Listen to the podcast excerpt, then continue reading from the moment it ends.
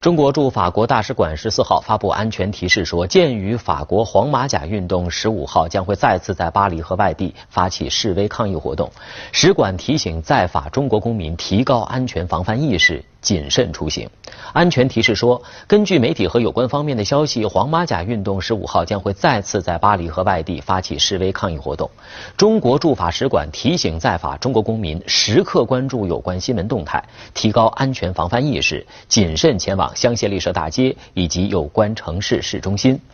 商业区等区域，避免发生意外事件。法国全国报警电话是零零三三幺七。中国驻法使馆领保电话是零零三三幺五三七五八八四零。